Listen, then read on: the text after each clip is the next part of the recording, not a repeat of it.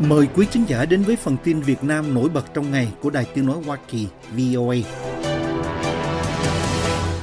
Đại sứ Hoa Kỳ tại Việt Nam Mark Napper mới đây đã có chuyến thăm tới khu nhiều người Việt sinh sống ở quận Cam, bang California. Thông báo trên trang Facebook chính thức của Đại sứ quán Mỹ hôm 2 tháng 11 không cho biết cụ thể về nội dung trao đổi của ông Napper với các đại diện của cộng đồng gốc Việt tại đó. Hai bức ảnh được cơ quan ngoại giao này đăng tải cho thấy ông Napper đứng cùng với một nhóm 14 người, trong đó có các dân biểu gốc Việt ở địa phương, cầm theo một biểu ngữ có nội dung chào mừng nhà ngoại giao này tới trung tâm của Little Sài Gòn.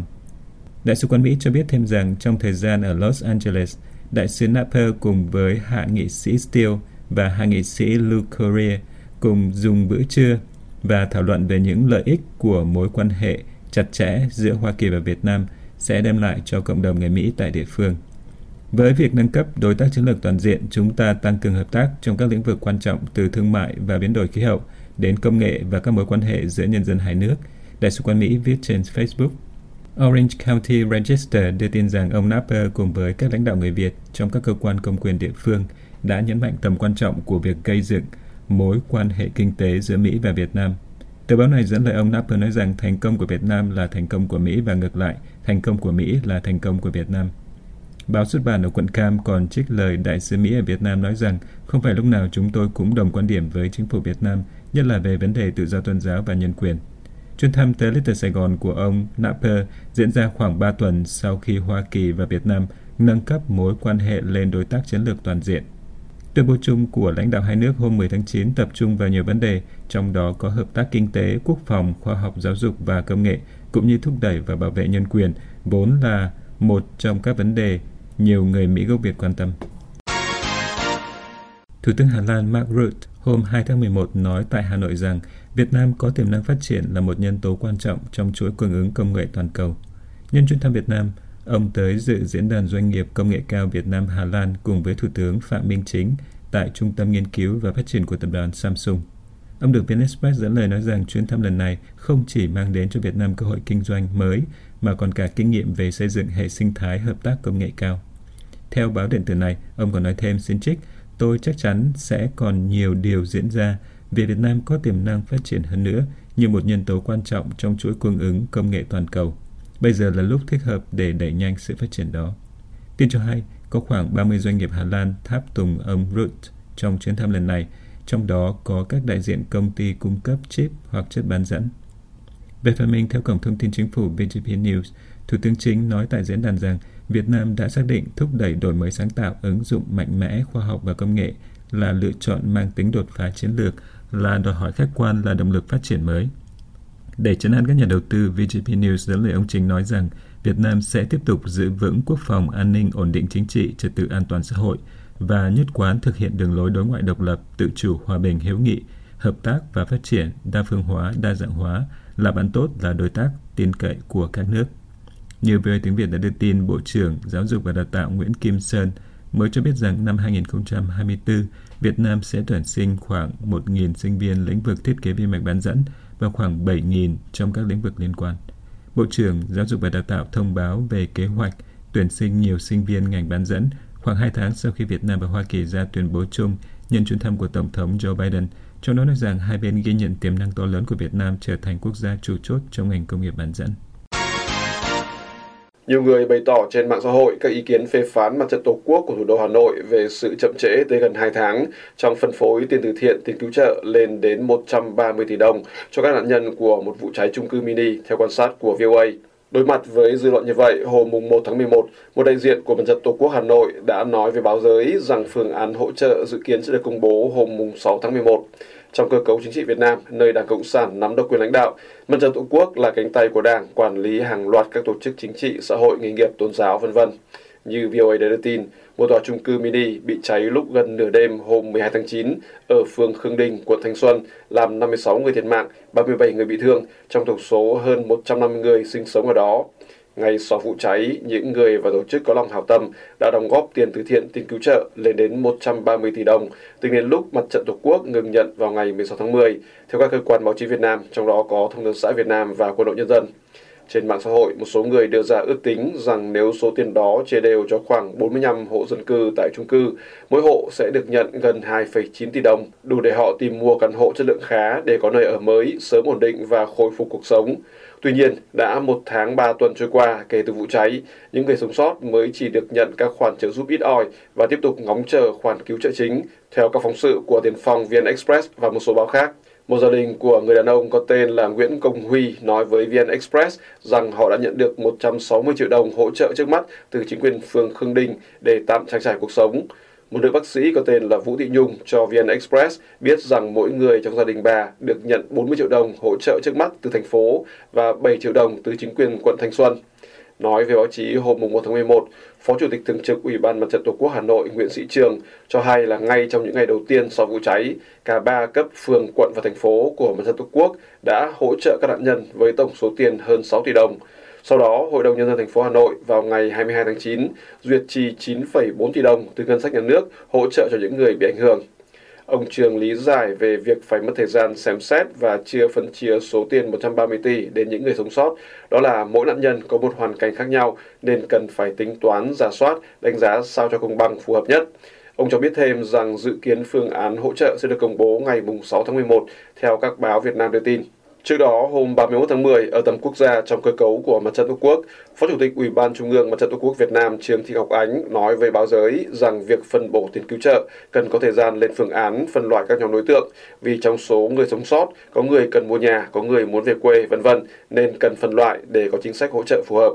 Vẫn bà Ánh đưa ra nhận xét là hơn một tháng chưa phân bổ tiền cứu trợ không phải là lâu đâu, theo tường thuật của thanh niên tuổi trẻ và nhiều báo khác. Theo quan sát của VOA, các phát biểu của hai quan chức thuộc bộ máy mặt trận Tổ quốc, đặc biệt là bà Ánh, bị nhiều người, bao gồm cả các Facebooker có nhiều ảnh hưởng như Nguyễn Xuân Diện, Nguyễn Như Phong, Tống Nguyên, Trần Quốc Quân, vân vân, chỉ trích trên mạng xã hội. Họ bày tỏ thấy bàng hoàng về sự vô cảm của giới chức mặt trận Tổ quốc. Ông Tống Nguyên nêu quan điểm trên trang cá nhân rằng tiền từ thiện của người dân là để họ giúp đỡ nhau, đó không phải là tiền của nhà nước để mà một tổ chức thuộc chính quyền đứng ra phân chia. Ông cho rằng chỉ cần một ngày để xác định mức hỗ trợ rồi phát theo danh sách, sau đó người được cứu trợ có toàn quyền tự do quyết định về số tiền họ được các nhà hảo tâm cho tặng. Bình luận về sự trì hoãn của mặt trận Tổ quốc trong phân phối tiền cho các nạn nhân, ông Nguyên đặt câu hỏi, cứ như thế này thì từ nay ai còn muốn làm từ thiện nữa đây? Nhà văn, nhà báo Nguyễn Như Phong kể lại trên trang cá nhân kinh nghiệm mà ông đã có trong hàng chục năm khi đi cứu trợ hỗ trợ những người gặp khó khăn. Đó là chưa bao giờ giao hàng và tiền cho mặt trận Tổ quốc của tỉnh và huyện bởi một lý do đơn giản là ông không tin họ. Ông Phong viết thêm rằng nếu giao cho tổ chức đó, hàng sẽ bị bớt xén, bị om dưa cả tháng, tức là bị giữ lại ở trong kho và nhiều khi bị phân phối không đúng theo kế hoạch. Cũng không tín nhiệm mặt trận Tổ quốc nói riêng và các tổ chức thuộc bộ máy chính quyền và nhà nước Việt Nam nói chung. Doanh nhân nhà văn Trần Quốc Quân viết trên trang của mình rằng ông không tin số tiền mình đóng góp qua các cơ quan này sẽ đến tay người cần cứu trợ, thậm chí một phần nhỏ. Nếu có cũng đến rất chậm. Ông cho biết ông thường chung tay đóng góp từ thiện qua các nhóm bạn bè uy tín. Tiến sĩ Nguyễn Xuân Diện nhắc nhở bà Ánh thuộc Mặt trận Tổ quốc Việt Nam rằng đã 7 tuần trôi qua kể từ khi hàng chục người chết thảm trong vụ cháy trung cư và cả hai cơ quan Mặt trận Tổ quốc cấp thành phố Hà Nội lẫn cấp quốc gia không được phép coi 130 tỷ đồng đó là của họ. Ông nhấn mạnh, lần này làm không thực tế thì lần sau chả ai dạy gì mà đưa tiền cho mặt trận nữa. Một nghị định của chính phủ Việt Nam ban hành năm 2021 quy định chung rằng việc tiếp nhận các khoản đóng góp tự nguyện để khắc phục hậu quả thiên tai, dịch bệnh, sự cố vân vân có thời gian kéo dài không quá 90 ngày kể từ ngày bắt đầu kêu gọi quyên góp. Bên cạnh đó, thời gian phân phối được thực hiện ngay trong quá trình vận động tiếp nhận và kết thúc chậm nhất không quá 20 ngày kể từ thời điểm dừng tiếp nhận quyên góp. Bà Đỗ Thị Thu, vợ của nhà tranh đấu cho quyền lợi đất đai Trịnh Bá Phương, 38 tuổi, cho VOA biết bà mới gửi đơn tới Viện Kiểm sát Nhân dân tỉnh Quảng Nam để khiếu nại về việc trại giam An Điểm đánh đập và kỷ luật cung chân chồng bà. Lá đơn được bà Thu và em gái của ông Phương là Trịnh Thị Thảo gửi đi hôm 30 tháng 10, viết rằng hai bà đã đến trại giam thăm ông Phương hôm 12 tháng 10 và được nghe ông kể rằng ông và bao tù nhân nữa đã biểu tình vào sáng mùng 9 tháng 9. Trong đó, ông Phương cầm biểu ngữ với nội dung đà đảo Cộng sản vi phạm nhân quyền. Trại giam đã điều động hơn 10 nhân viên quản giáo và công an chấn áp nhóm biểu tình, bao gồm cả hành động bóp cổ ông Phương, đẩy ông lao vào tường và đánh ông gây bầm tím ở vùng ngực bên phải, theo đơn của bà Thu và bà Thảo. Công an tại trại giam đã còng tay ông Phương lập biên bản và đưa ông đi thi hành kỷ luật với biện pháp là cùm cả hai chân 10 ngày từ hôm 9 tháng 9 cho đến 19 tháng 9 để đáp trả việc nhóm 4 người đã biểu tình ôn hòa. Đơn của hai bà viết Bà Thu bày tỏ quan điểm trong đơn rằng trại giam An Điềm đã có những hành vi đối xử vô nhân đạo đối với chồng bà và nhận định rằng trại giam đã vi phạm Điều 5 trong tuyên ngôn quốc tế về nhân quyền của Liên Hợp Quốc năm 1948, cũng như vi phạm Điều 7 của Công ước Quốc tế về các quyền dân sự và chính trị năm 1966.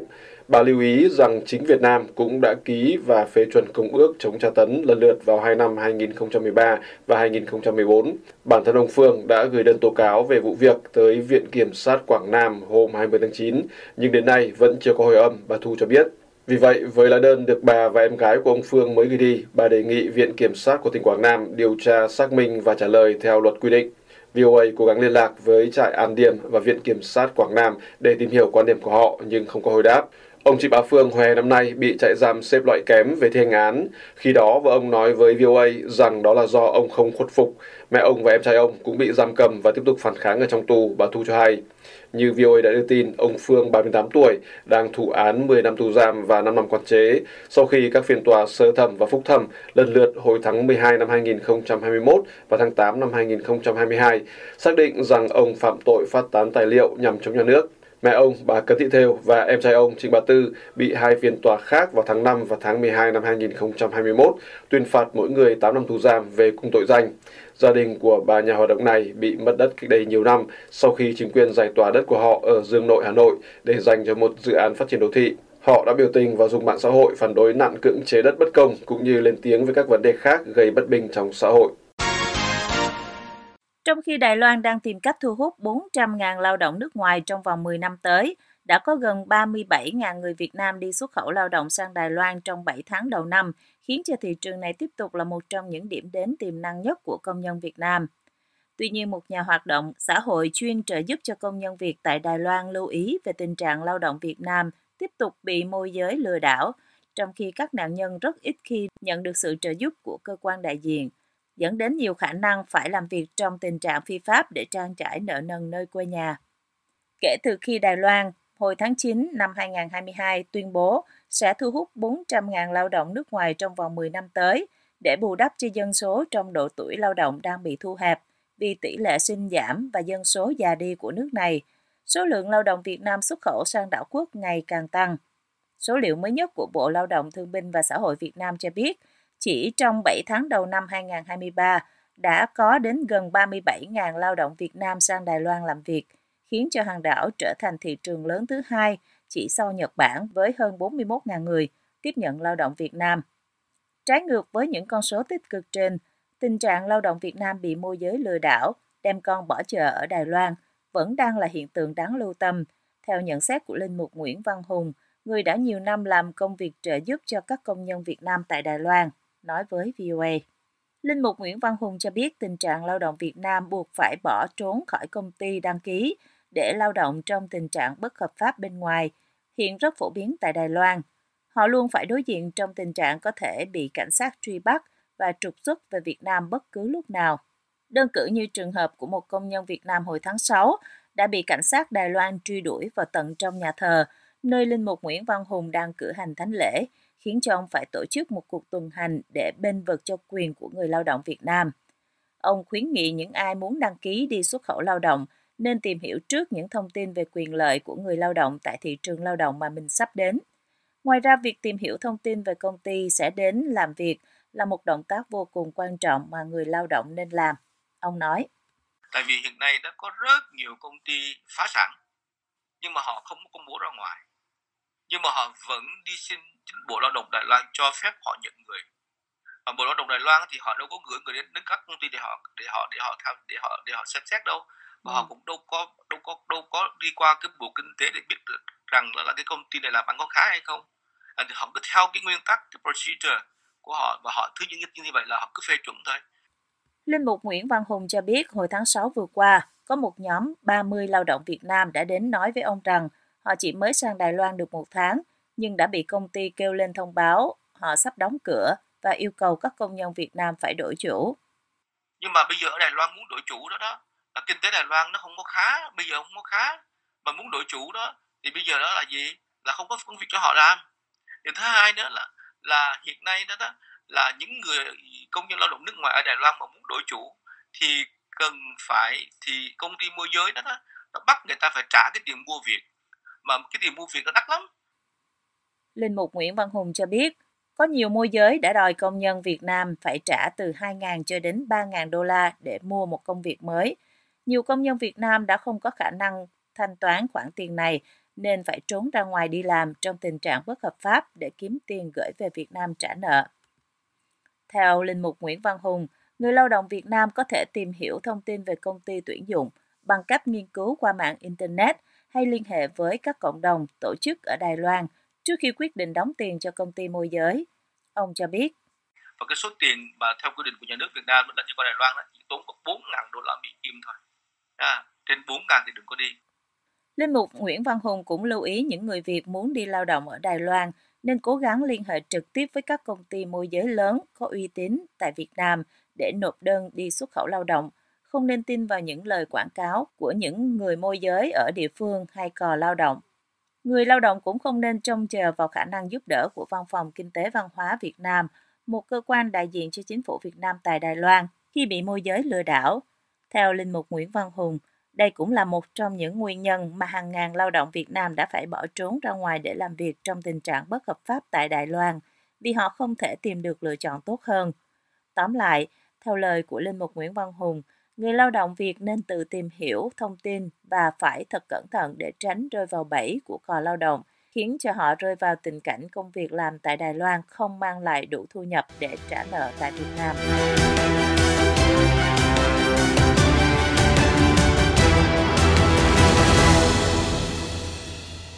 This program has come to you from the Voice of America, Washington.